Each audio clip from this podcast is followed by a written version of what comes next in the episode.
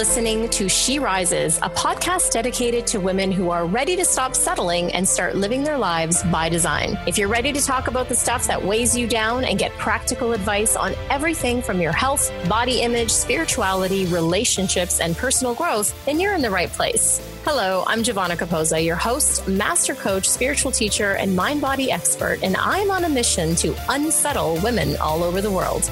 Are you ready to rise?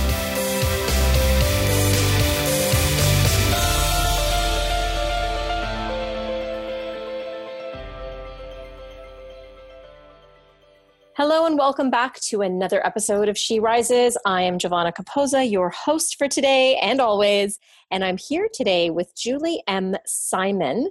She is a licensed psychotherapist and life coach with more than 27 years of experience helping overeaters stop dieting, heal their relationships with themselves and their bodies, and lose excess weight and keep it off. She is the author of When Food is Comfort and the Emotional Eater's Repair Manual. She founded the popular Los Angeles based and online 12 week emotional eating recovery program and offers workshops at venues like Whole Foods and UCLA. She lives in Los Angeles, and you can find out more about her at www.overeatingrecovery.com. Well, if you've been listening to this show for a while, you know that this topic of food and emotional eating and even food addiction is a topic near and dear to my heart. So I'm really pleased to have another guest on the show who's going to be enlightening us on this topic. And more so because the topic near and dear to my heart that ties along with this is this idea that I have really that being an adult here now is really the journey about learning to reparent ourselves. And at the core and the heart of any eating issue and even addiction is this toxic sort of relationship we have to ourselves and our inner critic and this internal voice really that is battering us most of our lives and when we make mistakes. And really it's a matter of what Julie calls an issue of being dysregulated. In other words not able to regulate our own difficult emotions and the things that come up day to day. If we haven't been taught that we need to start teaching it to ourselves and and as she says rewiring our brain. And it is possible and this episode's super fascinating and amazing. The book again is called when food is comfort and i can't wait to dive into this. Let me know what you think in the show notes on the comments page at sherisespodcast.com and i really really hope you get a lot from this show. Enjoy. Hey julie welcome to the show. Hi there. Thank you so much for having me I'm really excited to have you on, as I mentioned in our show intro. And I'm sure the audience knows by now this is a topic that is near and dear to my heart. I'm an Italian woman, you know, born and raised, and I almost feel like my mom named this book from, but coming from a totally different angle, which is probably where some of my food issues came from in the way, you know, she used to present food to us. So I'm excited to have you here because it means we get to continue this conversation around food and nurturing and emotional eating. So welcome, welcome. I'm just happy for you to be here. Thank you. I'm happy to be here with you. Yeah. So, I am always forever curious about the story behind how it is that you arrived at this topic that you teach in this book. And I'd love if you'd share with, that with the audience. Yes. You know, I think the best place to start is kind of like for many of us when we're young girls, and certainly boys struggle with this too, but I'll speak especially to girls. You know, that in our puberty years, you know, we're very much consumed with how we look. And oftentimes we're we've got a little pudge during those years and and that's where it started for me and I'll never forget a comment that my father said to me when I was eating a stack of Oreo cookies. And he said, you know, if, if you keep eating like that, you're going to have thighs like your mother, right? Oh. And that was kind of the first time I had really kind of taken in, you know, hearing him, you know, his opinion of her thighs, right? And putting me in that category. And her thighs were large and she was forever dieting. And that really stuck with me. And it also stuck with me years later when I thought about it. And I thought, you know, he didn't really offer me any help. He just basically kind of shamed me for what I was doing and for how I was going to be looking. But, you know, it's an example of a time period where for girls and boys, you know, we're really concerned with our bodies and we start to the culture starts to kind of reinforce that messaging. And so I started, you know, in my teens, I started dieting. My mother was a perennial dieter. My sister, who's older, was a dieter. And so, you know, my mother was saying, I'll put you on a diet. And you know, so all the messaging around me was, and P.S., by the way, I don't think I had more than five extra pounds on my body. You know, but the messaging was lose weight. You know, thin is best. And kind of started me down a road of constantly being obsessed with my body, dieting. I wasn't very good at dieting, so then I was always overeating and gaining the weight back. And so basically, I spent a, a good portion of my life. I spent my teen years and then into my 20s and, and later just stuck in a cycle of overeating comfort foods, gaining weight, and then dieting. And what I came to understand over time, because I was always very interested in our bodies and psychology, and I was always interested in this issue of weight because it didn't make any sense to me. Why is it that so many of us, and back then as well, so many of us are struggling with our weight? How could we be designed that way? You know, how could it be that we have to weigh and measure everything we eat, that we have to you know monitor our calories and our carbs and our fat grams and our ancestors didn't do that animals in the wild don't do that they maintain their weight in an optimum range so I thought something is so wrong with this whole picture. And I thought, you know, I've got to find the pieces to this weight, overeating, dieting puzzle. And I did. I set out to do that. And over time, I found all the pieces the mind, the body, and the spirit pieces that underlie or the imbalances if you will that underlie our our use of food and so what i came to understand was that i was an emotional eater and i had entered adulthood missing many very basic self care skills, like the ability to move through unpleasant emotional states, comfort and soothe myself, reframe self defeating thoughts, redirect impulses and behaviors, regulate my nervous system. So I was missing skills. I also had inherited body and brain imbalances, mood disorder, and an attraction because of that mood disorder and attraction to chemicals that lifted me like caffeine and particular foods like sugar and flour.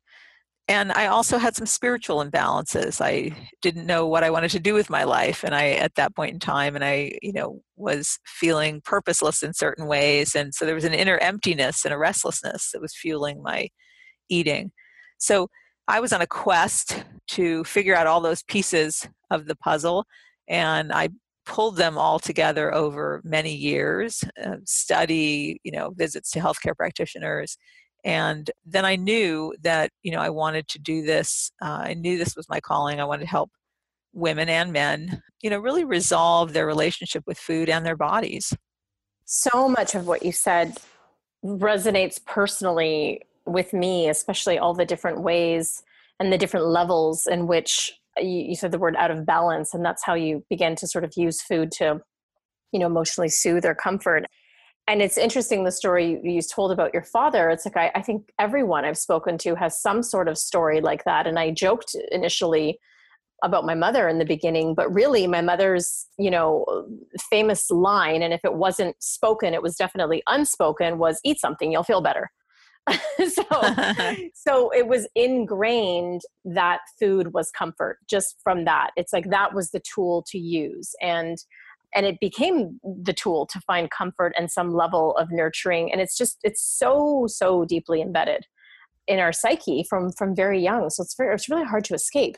Yes and you know especially like when your mother says you know eat something you'll feel better basically what she's telling you is that you know she has no skills for attuning this is what we call it attunement attuning to your internal world and then helping you process through those emotions and, and whatever bodily sensations mm-hmm. are coming up so she's missing those skills and so what she's doing is she's attempting to offer external comfort you know in the form of food and so clearly i mean it, you know a child who's missing those skills is not going to automatically you know skills don't automatically pop into your skill set. You can't just look at a guitar and be a good player.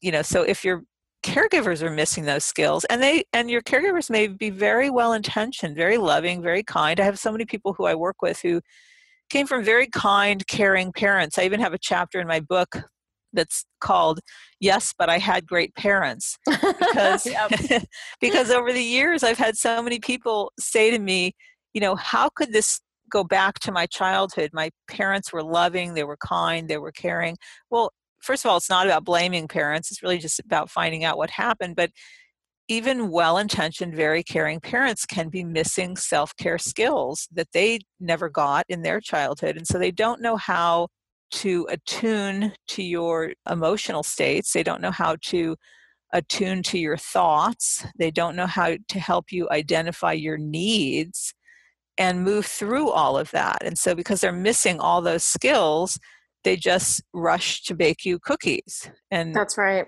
and you never learn those skills.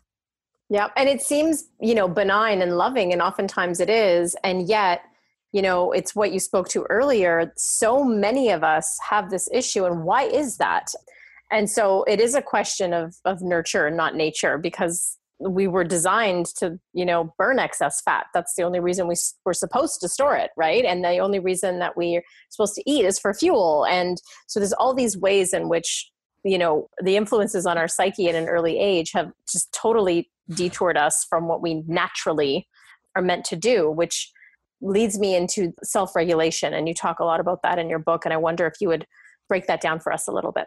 Yeah, well, you know, that's the bottom line is that what's happening with anyone. So you think about all of the people say to me, Oh, I don't think I really have a problem with food. It's really just that there's too much processed food everywhere. Or so people will say, I don't think it's me. Okay. And really, if you stop and think about it, why, if there's processed food everywhere, if there's addictive drugs everywhere, there's alcohol, you can buy it on every corner, there's caffeine everywhere, there's cigarettes, there's marijuana is now dispensed everywhere, you know, if all of that is around, why isn't everyone addicted? Right? Right. So we know that there's got to be some difference between people who get addicted to these substances and people who don't. And so some people will say, well, I just have an addictive personality. Okay. But we still want to look deeper. Like, what is it that is consistent across all addictions? And what we see that's consistent is that what's really important for the brain formation is, is the kind of nurturance, the consistency, the sufficiency and consistency of the nurturance we get when our brain is forming. Okay. And so people that struggle with addiction did not get consistent and sufficient emotional nurturance in their early years. And again, it doesn't mean their caregivers weren't kind and loving, it just means their caregivers were missing skills. So, those who come from that kind of parenting or caregiving are going to have trouble regulating their behaviors, are going to have trouble mastering the skill of self regulation. So, what does self regulation mean?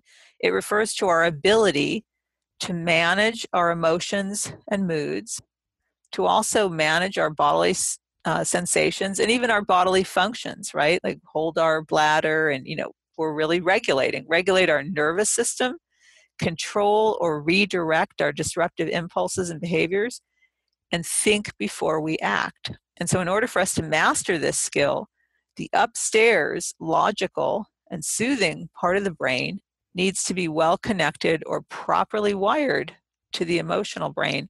And this happens when we have consistent and sufficient emotional nurturing when we're young, because as we begin to express our emotions, even when we're just a little baby, when we're a baby, we don't have any labels for our emotions. So we just cry because we feel tension in our body.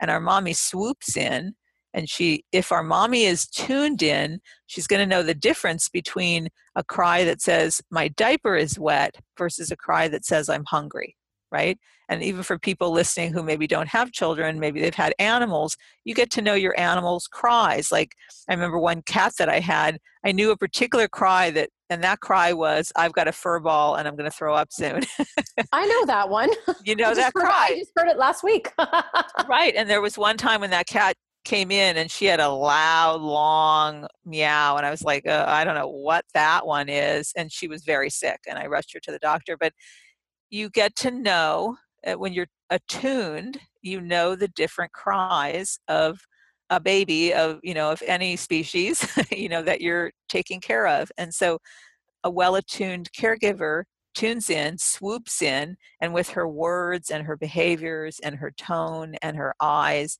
she comforts her baby and she can communicates to her baby that the world is safe and when you have emotions somebody pays attention to them now as the baby grows into a little toddler and starts to have labels for emotions, mommy is still going to swoop in. The little kid's going to hit her head on a table, and mommy's going to swoop in and she's going to comfort and soothe and use her words and her behaviors.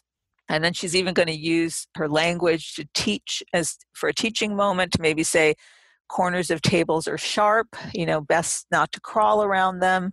So this is what good attunement is. And, and as she's doing that, she's starting to not only regulate the baby and as the child is growing co-regulate the child but she's teaching the child the world of labels for their emotions. She's telling the child it's okay to have all these emotions. She's saying that someone will be there when you have them and pay attention to them. And she's teaching the child that emotions point us. They're like street signs. They point us in the direction of our needs so if you know a cry is i'm hungry you know that that alerts caregivers to provide food. So it's critical that our caregivers are tuning in. They need to be well tuned into themselves and they need to be well tuned in to us. And if they are we're going to connect those structures in the brain the self-soothing regulating part of the brain that helps us regulate our behaviors with that emotional part that says, you know, oh my God, I see a Cinnabon, I must have it now, right? Now, if those structures are working, we're going to be able to say, hold on, we've had a lot of sugar this week. Probably best if we don't go get it, right? If those structures aren't working, and especially if we're under stress, we're going to have that emotional brain kicking out Cinnabon, Cinnabon, get a Cinnabon. You know, I'm hungry. I need a Cinnabon and we're not going to be able to access any logical part of the brain that can regulate our behaviors because it's not connecting well. Mm, thank you. You almost answered my next question because I was going to ask, you know, as adults, how can we sort of, uh, you know, diagnose, let's say, what are the symptoms that we are dysregulated? And I love that Cinnabon example because I think I've had the moment where it's like, you know, you're hangry and you just have to eat something now. And so what other symptoms are there for people listening that can kind of check in and say oh gosh like that's me. I do that. Well i'll give you an example of in my book i have a, an emotional eating checklist. And so the checklist is a good way to identify you know when you are probably dysregulated you know what might be causing the dysregulation so for example you might be turning to to food as a tranquilizer to dull emotions that are difficult to cope with so maybe you're experiencing anxiety, anger. These are emotions that dysregulate us anxiety, anger, sadness, frustration, hopelessness, loneliness, shame, guilt, and even happiness, excitement, and joy is dysregulating for some people. You might use food when to calm yourself when you're experiencing unpleasant bodily sensations so agitation nervousness or muscle tension might be dysregulating for you. I was talking to a client the other day and she was saying, you know, I'm realizing that when I come home, I need to not look at the news or social media. She said, because it agitates me so much that then I go to the kitchen and I just like stuff my face. Mm-hmm. Mm-hmm. So, so the news is causing agitation, and because she doesn't know how to handle the agitation, she goes to eat. You may be turning to food for soothing and comfort. You may be turning to food for pleasure, escape, fulfillment, and excitement. You know, maybe you eat when you're stressed out, so stress is a trigger. Perhaps you're using food to silence negative, critical, self defeating thoughts and quiet your mind, so your thoughts are dysregulating you. And for many of us, we know how that can happen. Someone says something, something happens, and then we're like all in a tizzy and we're our body and our brain, our thinking, everything's dysregulated. Perhaps you eat when you're overwhelmed. Overwhelm is a real rough state for most of us, and we often feel paralyzed when we're overwhelmed. Perhaps you eat to distract yourself from mo- low motivation states like boredom or lethargy or apathy. Many emotional eaters eat when they're bored because boredom is dysregulating them. You might eat as a way to procrastinate. Perhaps you eat because your life lacks purpose, meaning, passion, and inspiration, so spiritual depletion. You might eat because you're filling up an inner emptiness with food. Maybe you have a lot of regret about your life, and regret or grief is dysregulating for you. Maybe you're rebelling against someone or something. Maybe you're using food to reward or punish yourself. Maybe you're using food because you feel safe when you feel full. So you feel a, lack of safety in the world, and that dysregulates you, right? So you can see how all of these Mm, they'll tie all these triggers. Yep. Right. For me, one of the things that I sort of I'm starting to catch myself, and I've been kind of using this exercise for a few years, is noticing when I'm sort of unconsciously eating or it's becoming almost like compulsive, like I'm just reaching for stuff. And I normally, in that moment, the way I can catch it is I, I sort of stop and say, okay, I'm not hungry but I'm reaching for food. What's going on? Right. And it always is one of those things you said. I'm bored. I'm overwhelmed. I'm anxious. I just had a long day. I'm rewarding myself. You know, I'm somehow lacking pleasure in my life. So this is how I'm getting pleasure. It's always, always one of those things. And again, it's if I can be conscious enough in the moment. Sometimes I was, I told this story on another episode. I'm sort of halfway through, almost halfway through of writing my memoir. And I was just, it was the upheaval of of grief that was coming up around my mom's death i didn't even have a conscious awareness of how deep it was until i found myself literally it was just before actually it was before the mother's day weekend i was just eating and eating and eating and stuff i didn't normally like ever eat. And i had to stop and i mean i think it lasted a whole day before i was like wait a second what am i doing? So sometimes i can catch it right away and sometimes you know it takes a little while. And in your book, I love that you explore this whole idea of rewiring these habits and rewiring your brain. And that fascinates me to no end because it, well, A, makes me feel hopeful, and B, it feels empowering to know, like, oh, I can fix the quote unquote damage that was done in my childhood. So I wonder if you could tell us a little more about that. Yeah, and just one comment on what you were saying. You know, it's so interesting the kind of proof of how it really is more about skills that you know when you're talking about you know grabbing food and eating kind of unconsciously i remember through college and probably even a little bit into grad school my first graduate program you know i couldn't kind of get through finals or exams without eating my you know eating my brains out you know like just overeating and constantly overeating. I had to eat overeat when i was studying. And such a perfect example to me was when i was writing my first book and that was kind of the first time again in my life that i was you know doing that kind of intensive writing type of work you know since my schooling.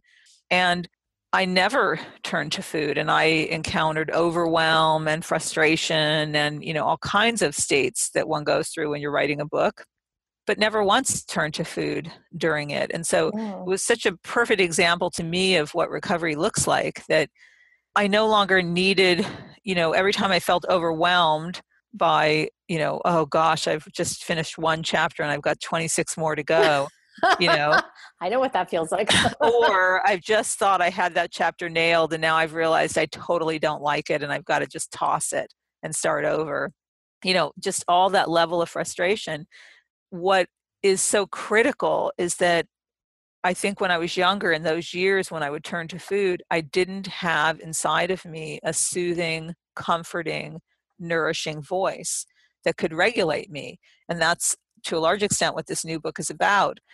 It's about a mindfulness practice, but really learning how to access, develop, and strengthen an inner supportive voice. And so, for example, when I was writing my first book, I think overwhelm was a constant companion every single day, overwhelm and a little bit of paralysis with it, and lots of frustration so when I would get overwhelmed or when I would think, oh gosh, I, you know, I still have so many more chapters to write and, you know, so many weekends to spend writing and I have a very well developed what I call inner nurturer who would come in and say, you know, sweetie, most important thing is for us to just focus on this one chapter. Let's not get too far ahead of ourselves. You know, we're going to take it slow and we're going to, you know, we're going to move at a pace that's comfortable. There's no rush.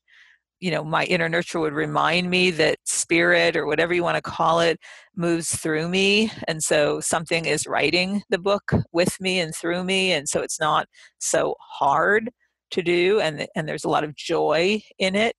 So I had this part of me that would always step in and regulate. And so when we talked about earlier about attunement and how the mommy swoops in and tunes into our states and nurtures and comforts us and helps us identify our emotions and move through them. If we didn't get that when we were young, even if our parents and caregivers were kind and loving, if we didn't get that, we're going to need to learn how to do that for ourselves. So if we didn't get external attunement when we were young and it didn't wire our brain in the way we need it to be wired, the wonderful news is that now we can do that for ourselves. And it's not a quick fix and it takes time. It is what I call a forever fix. So we can learn to tune in to our emotional states, access a supportive voice that helps us through them. So it's kind of like we're dialoguing, you know, so that youngest part of us says, ah, I hate this chapter and I've got so many more to do and I thought that I would have it done today and now it's not done and you know I'm getting dysregulated and then in swoops a nurturing voice a part of us that says okay okay I see you I hear you I know you're very upset right now and maybe she validates it. it's okay to be upset it makes sense to be frustrated you thought you had it nailed and now it's probably four more hours on this. But I'm here with you and it's okay and we're going to get through this and we have time allocated in our budget of time you know for these kind of errors. I know you're frustrated i know it's frustrating. Maybe if we just take a break for an hour maybe we just put it away for today and we'll start back tomorrow.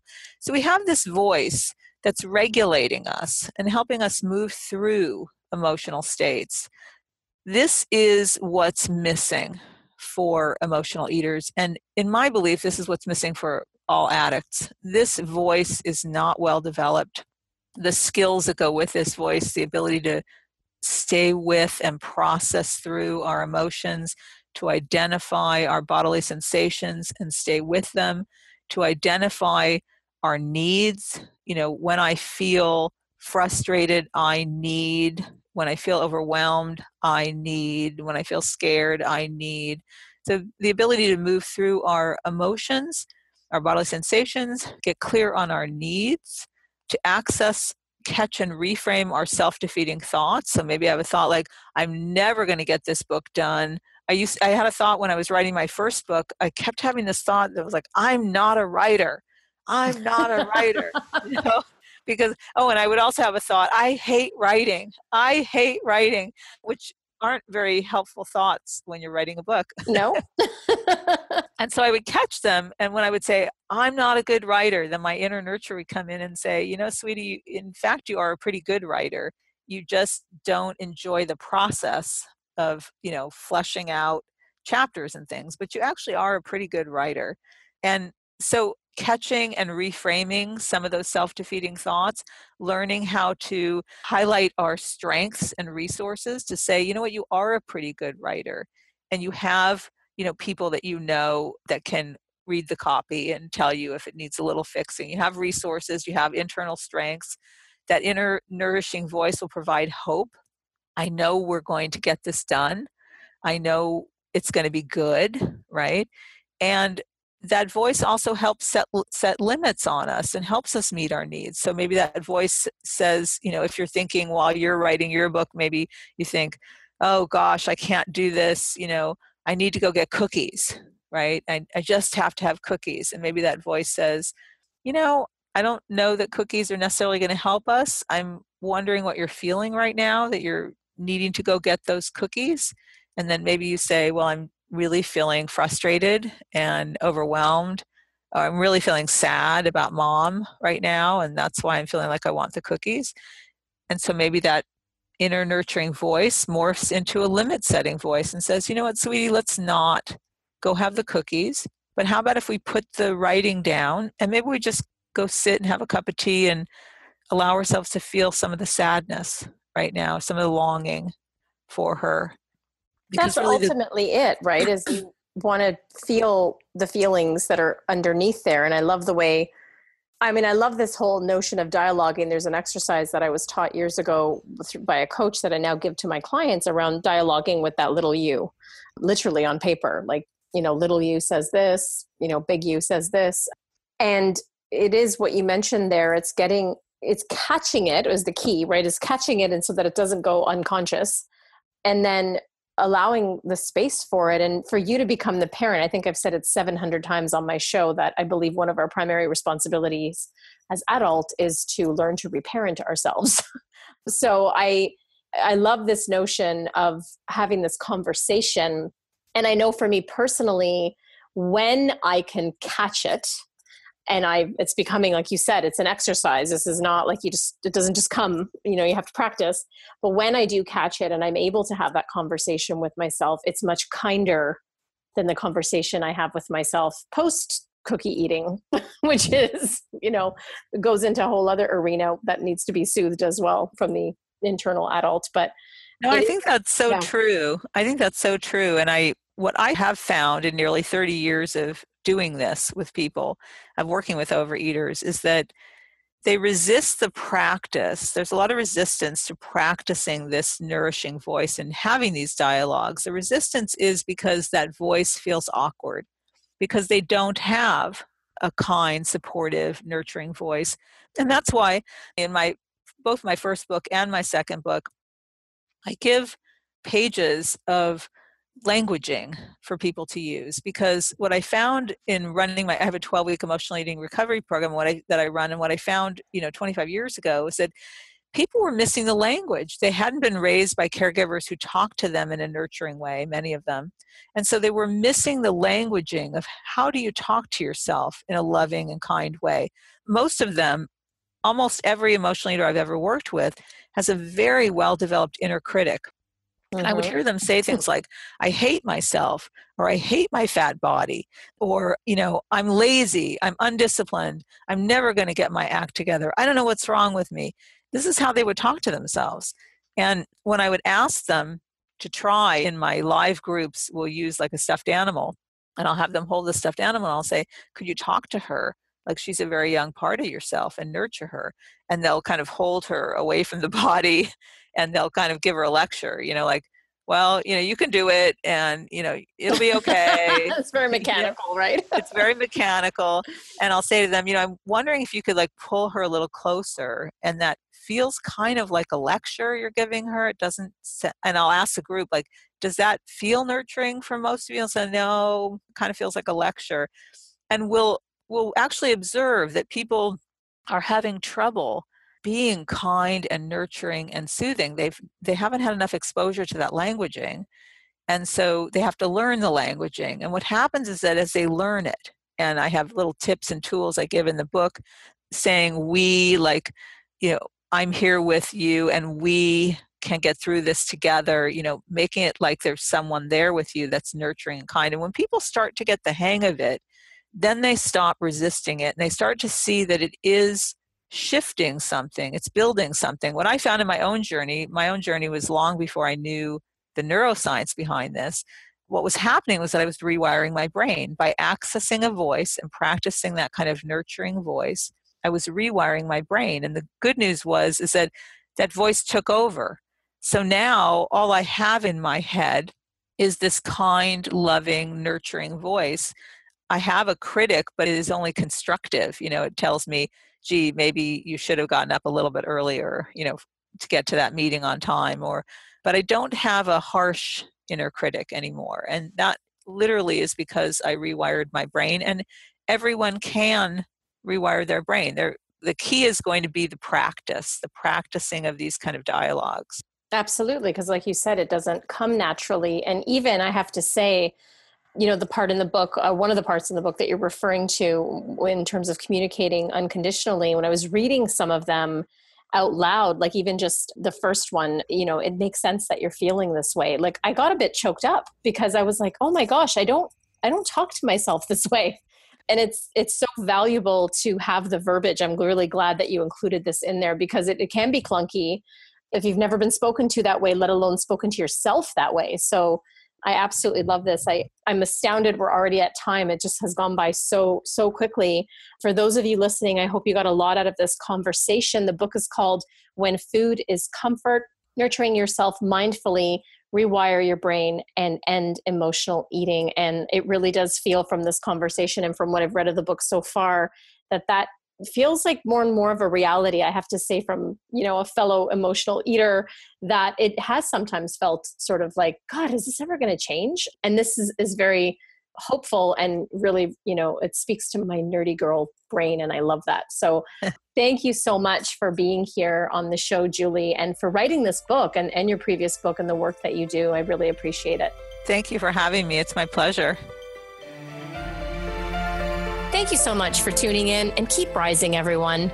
For books and resources related to today's episode, make sure you head over to sherisespodcast.com and I'll see you there. If you've enjoyed today's episode, make sure you tune back in next week when I dive into more juicy topics to help make your life the best it can be. And hey, if you've enjoyed listening to the show and you love it, head on over to iTunes and leave me a rate and review and subscribe there to the show.